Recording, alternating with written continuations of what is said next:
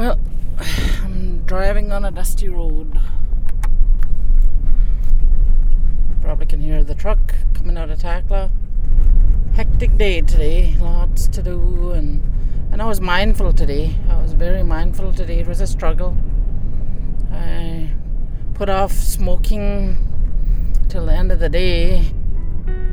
I just couldn't help it but to have a cigarette just to take a bit of the edge off.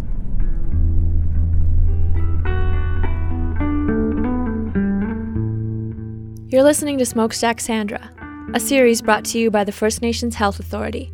I'm Elle-Máijá Tailfeathers. This is the final episode in our series about Sandra Chiji. She's the Deputy Chief of Takla Lake First Nation. She's trying to quit smoking, and she's also trying to educate her community about the harms of tobacco.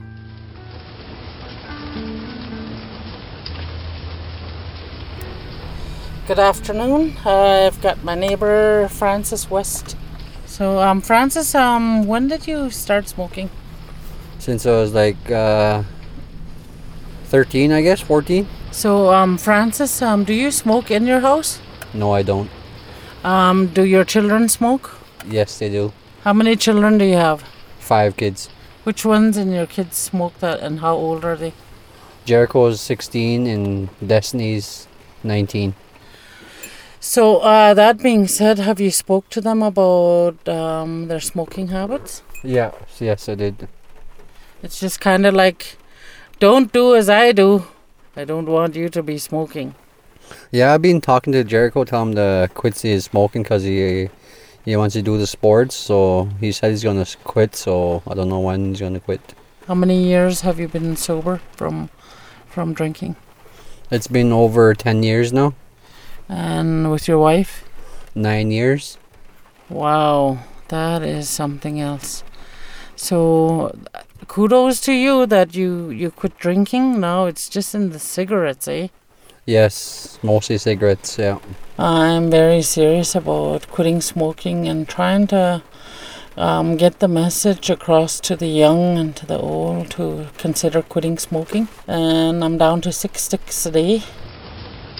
It's so important to have our parents in our community that are raising children um, to to be role models to their children. And knowing that you're going to quit smoking and wanting to quit is, is so important. And uh, I thank you for that. And I thank you for supporting many of the the young people in our community. And I thank you for your uh, time Francis and look forward to being your neighbor for a long long time You too.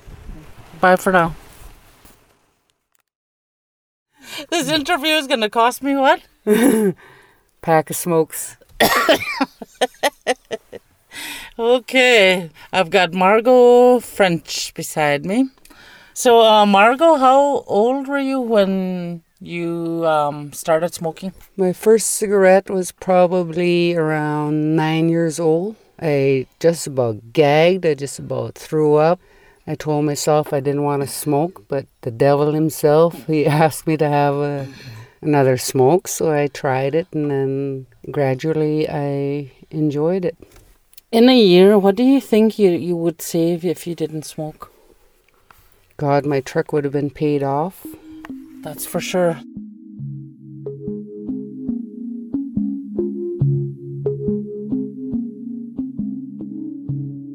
In our communities, poverty is almost 90%. Looking at the expense of cigarettes, you could be spending that on healthy fruits and healthy vegetables.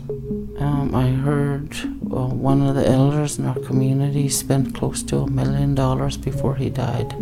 He died of smoking, so think about that.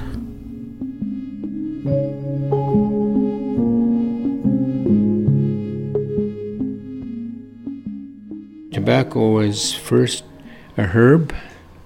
It was a herb that was sent down by the Creator. It was actually a medicine before it became a commodity. This is Cecil Williams. He's an elder and an addictions counselor. He's also well versed on the sacred use of tobacco. It's used in many, many different ways. Tobacco is actually the, the formal offering of asking for help. Like I would take this little bit of tobacco and I would I would smudge I would smudge it and pray with it and and I would ask the creator, I need some help.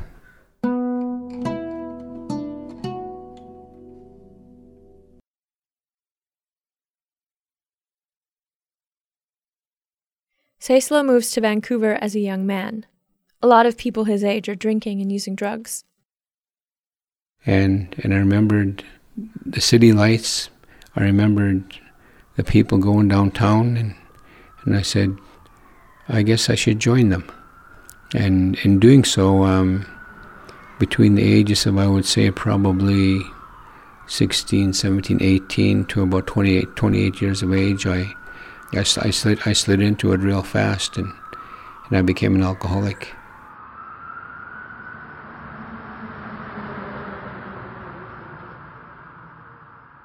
People from the American Indian movement come to Vancouver. Cecil attends one of their meetings. And with them, they brought a big drum, teachings from different parts of Turtle Island, the sweat lodge, the sacred pipe, um, smudging, and that was the beginning. That was the beginning of my coming back. When I heard the big drum,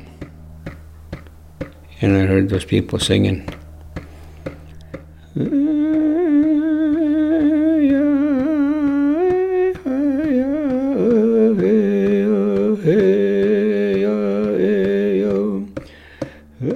When I heard that, it just hit home to me.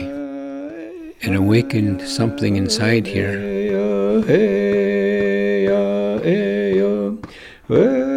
This is a turning point for Cecil. Ceremony helps him get sober. Now he's an elder. He counsels First Nations people who struggle with addiction in Surrey, BC. Cecil says tobacco is an important part of traditional healing ceremonies. He respects it, but he doesn't mince words when it comes to the tobacco companies. When we look at the, the modern, fashionable practices of smoking, it's not sacred. It's something that's lost its way, and for that matter, will continue to lose its way. And the cigarette companies will still pay millions and billions of dollars to keep the people doing what they're doing. Could be spent on healing people who got cancer.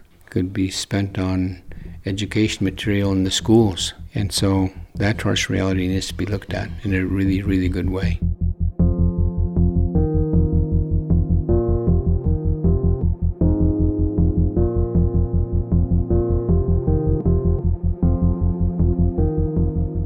Do those people who advertised for smoking, you know, ever feel the guilt of what they did? Does the industry that creates um, cigarettes, knowing full well back in the day that it would kill people? And that's the part of the industry that I don't understand that there's not an up more of an uproar. Like you know, wake up. Now, that being said, I am accountable for the fact that I chose to smoke. I chose to smoke at a, you know, when I did.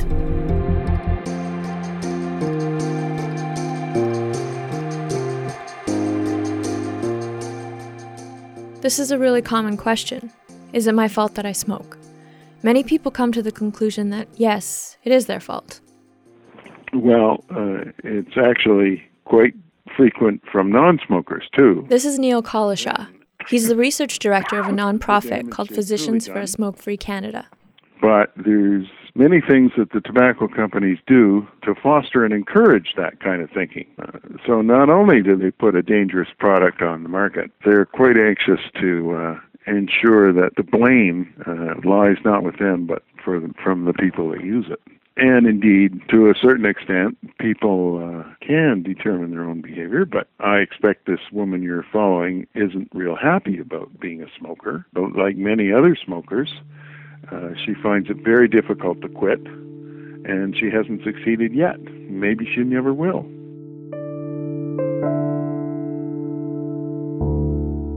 Uh, and the reason she finds it difficult to quit is because it is. Uh, well, there's actually quite a number of pharmacological changes that occur with every puff of every cigarette that will defeat the free will of an individual.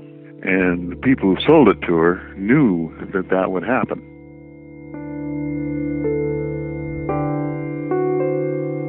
You know, this night work's kind of rough, isn't it? That's right.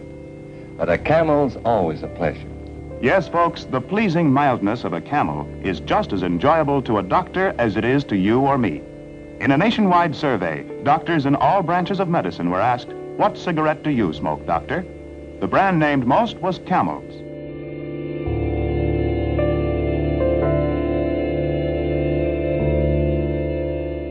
Now we know what the companies knew a long time ago cigarettes kill. The government has rolled out age restrictions and advertising bans. They've limited smoking in bars and in front of buildings. They've put up anti smoking messages right on the packaging. And they've hiked taxes on cigarettes. Neil says all of this helps lower the smoking rate. But the tobacco industry grew for decades without being checked. That can't be reversed. You're listening to Smokestack Sandra, brought to you by the First Nations Health Authority. I'm Elle-Máijá Tailfeathers. Back in one minute. You're listening to Smokestack Sandra. I'm Elle-Máijá Tailfeathers. My name is Danielle Sarank. I'm Swampy Cree of York Factory, Manitoba, and I am the team lead for the External Wellness Initiatives Department at the First Nations Health Authority. My dad was a um, iron worker for many years and was kind of in and out of work for most of my childhood. And my mom was a waitress at Woodward's. Uh, Did they did they smoke? They both did. How much? A lot.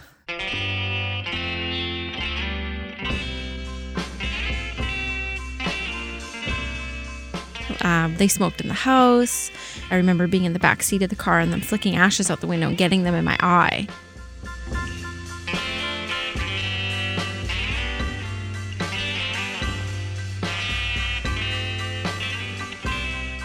When did you smoke your first cigarette? I was 12. Well, it was a group of girlfriends. We were all the same age. Um, one of them managed to get a pack of smokes off her grandma, who used to buy cartons. And I remember we were like at the playground and we were really forcing ourselves to smoke. I remember it hurting. I remember, yeah, it tasted gross. My lungs hurt. That's a really awkward age for a girl to grow up in a tough neighborhood I kind of grew up in. Um, so it was just kind of part of being cool, I guess.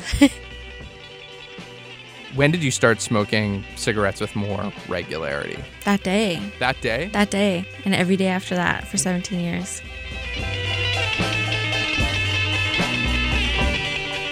And my dad used to always say, it's easier to quit now than tomorrow. And I remember him saying that when I was like 14. And I didn't feel like I could quit. So I just never tried. Every single minute of my life was consumed by smoking. Um, you know, I traveled a lot. I couldn't even get to the airport from my house without having five smokes because the panic and anxiety of knowing I couldn't smoke for like four or five hours was overwhelming to me. Danielle meets a guy. He doesn't smoke, neither do his friends, and they all kind of shame her about smoking. They say that's gross whenever she heads outside. It's embarrassing. So she decides to quit. Is the feeling, man, I have to stop, or or just this is a little embarrassing, and I and I don't want to do this around them? There's probably more of that. So- like, this is a little embarrassing. I should go hide somewhere. And then I bought that book, um, The Easy Way to Stop Smoking. I took a lot from that book, but the book was promising by the end of this book, you will never smoke again. Okay, so I went and had my last cigarette, as the book instructs you to do. And sure enough, I was having another smoke within an hour. And I was so upset. I was like, this is the book. Like, Ellen recommends it, Oprah recommends it. Like, this is the book. Danielle also tries laser therapy. Again, no change whatsoever.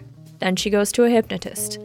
I was hoping for a miracle. It was ridiculous. Uh, Like I actually did research a reputable hypnotherapist and ended up at some little office on Broadway Street. It was like $500. I didn't go under, right? I didn't feel like I was hypnotized at all. And then when I finished and told him that, he's like, "Oh, just, you know, give it a day." Took my smokes from me and then sent me on my way. Got to my car, had a parking ticket. So I bought a pack of smokes right away.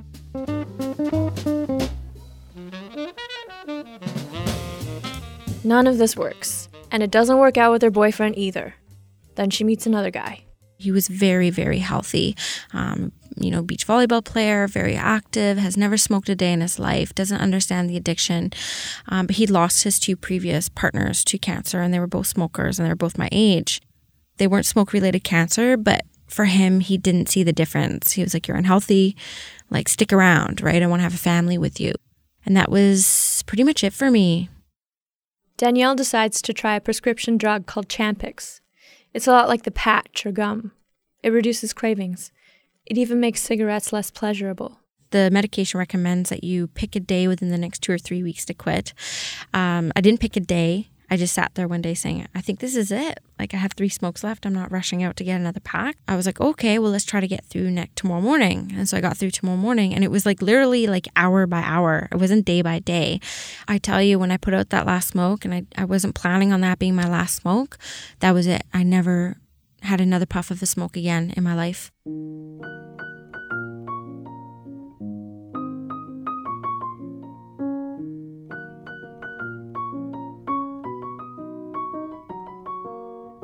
Danielle is really up and down for the next few weeks.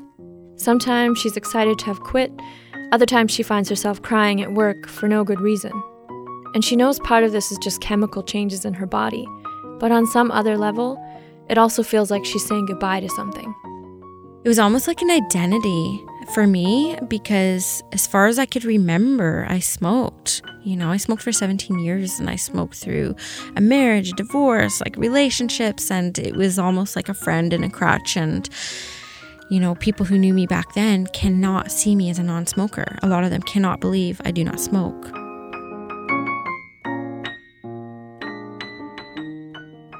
So, like to date, I've quit for four years, one month, four weeks, and six days.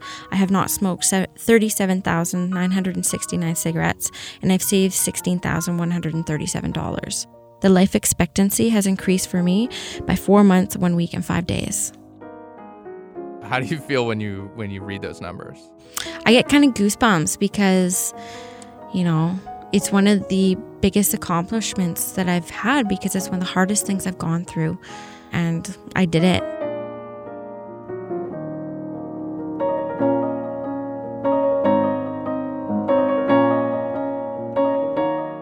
Um, hi there, my name is Lydia Hwitsum. Uh, my traditional name is Lilia. I'm from the Cowichan tribes and I chair the board of directors for the First Nations Health Authority.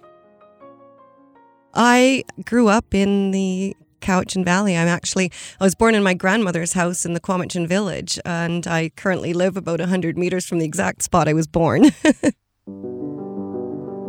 My um, dad passed away when I was very young. I was only five. So, um, but I do remember that he smoked. Interestingly enough, I actually have a memory of the sm- smell of the smoke.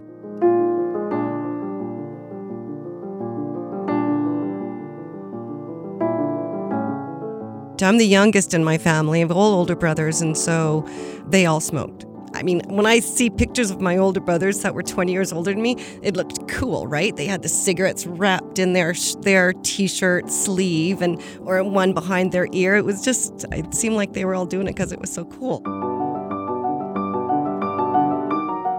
I could easily go and sneak a cigarette away. So that's what happened. It's like, let's try a cigarette.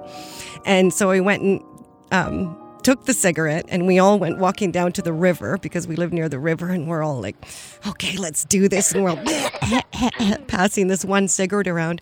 And then we all got so scared that when we got home, mom was going to smell it on us. So we, we literally walked around and smushed blackberries all over ourselves, thinking we we're going to try hide the smell of the cigarettes.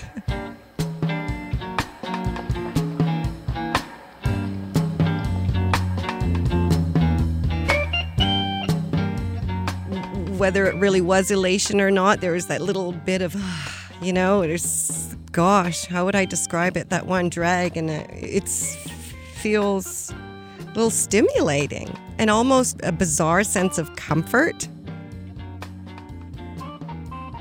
By the time we were 16, we were jointly buying, chipping in for a pack of cigarettes so that we could have a have our own smokes kind of thing. Do you remember when the first time was that you tried to quit? Geez, when was the first time I actually really tried to quit? Because I my my smoking over my lifetime was an escalation. Just when I quit and I come back, I'd smoke more. And I had this weird thing in my head that's like, oh yeah, I- you know, I'll quit smoking for a while, my lungs will recover, and then I'll get back to it. I don't know. It was just some rationale for, you know, quitting and then starting again. My motivation, I guess, was I, even though I'd had my two children and I kept struggling to smoke or not, my daughter got pregnant.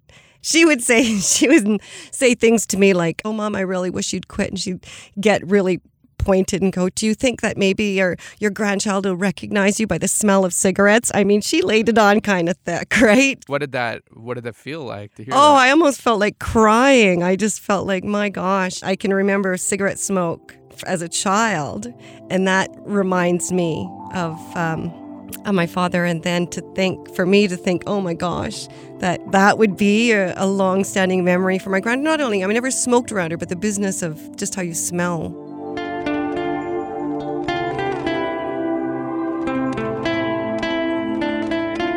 Did you just go cold turkey? I just went cold turkey. Back then, I went cold turkey. I wasn't even familiar with any smoking cessation, other, you know, methodologies. It was just like quit. How many times in total do you think you tried quit smoking? Oh, I think I tried to quit, like really tried about five times. You have a really impressive resume, right? UVic law school grad. Uh, you were a chief, chair of First Nations Health Council, and a parent, right? You've been able to accomplish all these things in your life, but as you describe it, it seems like it was a real struggle to quit smoking. How does quitting smoking compare to some of the th- other things that you've kind of fought for and struggled for in your own life? Even being a single parent and going to law school, I knew if I just was was organized enough and and I could get that done. But with cigarettes, I literally felt less in control. I could organ I could be very organized and get all of this stuff and be disciplined, but for some reason when it came to cigarettes, it was my excuse. It was my ongoing excuse to just go, you know, I'm having a bad day, forget it. I'm going to have a smoke.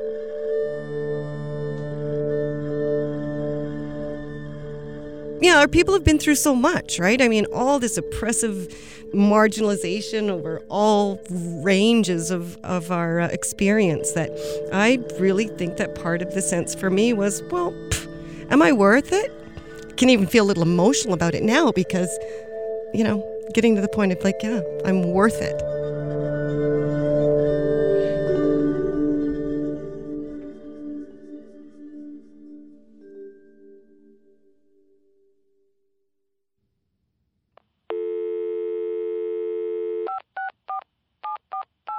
Sandra is on the phone with a Quit Now coach. This is a service every smoker should know about. There's a website, quitnow.ca, and a helpline. You can call at any time of day or night and get advice about quitting smoking. I've been wanting to quit since my grandson was born, so Yeah. um now more so than ever I gotta walk my talk because I take care of the health portfolio, right? I guess uh, one of the things that I've been really dealing with lately is the remorse of all the wasted years of smoking and getting over that. And so when you were a non-smoker and things got stressful, what helped you get through those situations? I guess one of the things was journaling, reading stuff, uh, creating things, scrubbing my space. One of the best things that we can really do for ourselves when triggers are something such as stress is that finding new ways to deal with our stress. So like you said, journaling is a great one, or reading, or, you know, creating things if you're, you know, crafty, or if you have a hobby, or it could be meditation, it could be praying, it could be, you know, there's lots of things that are out there that, you know, people enjoy doing or find, you know, that help them through stressful situations. We're open 24 hours a day, seven days a week. So if you're struggling or you're having a craving, you can always call in, and anyone who answers the phone um, can help you through those situations and really kind of talk you through it so that you have that extra support as well. Okay, thank you. You're welcome. Take care. Okay, bye. Bye. You've been watching her try to quit smoking. That's been the subject of this documentary. When she started, what did you think? I knew it would be hard for her because she smokes a lot. She she used to smoke a lot. She could light up continuously, just rotate them. So when she said it, yeah, so you it, you're taken aback a bit, and um, you say, well, and mentally you say, yeah, right. But then she does it, and she's at the point now where with a little nudge or a little push, she can get over that line. Do you think she's going to quit? Oh yeah, she'll quit. Yeah. Oh yeah, she's going to quit. She will quit.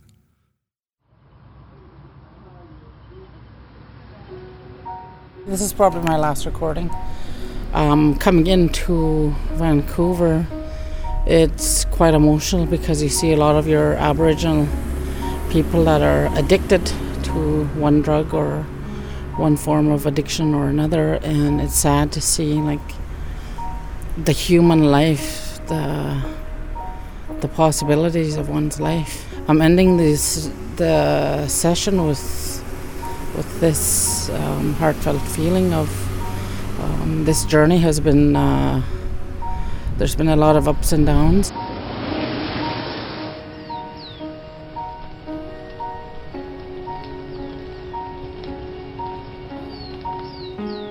I, I feel that um, there was no accident in me doing this podcast.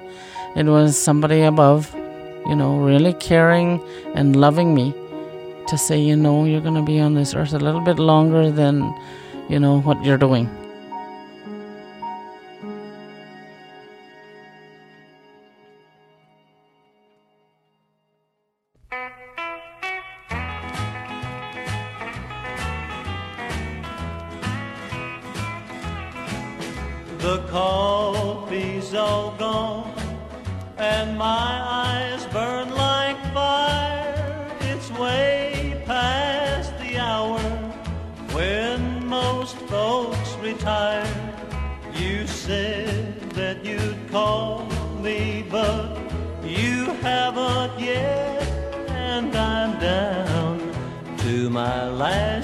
Cigarette. I'm down to my last cigarette. Thank you for listening to part three of Smokestack Sandra, a series brought to you by the First Nations Health Authority. You can check out the whole series. Just go to fnha.ca slash smokestack. If you're a smoker and you'd like to get help quitting, please visit quitnow.ca. Quit Now also offers free phone counseling 24 hours a day, 7 days a week. My name is Elle-Máijá Tailfeathers. Thanks for listening.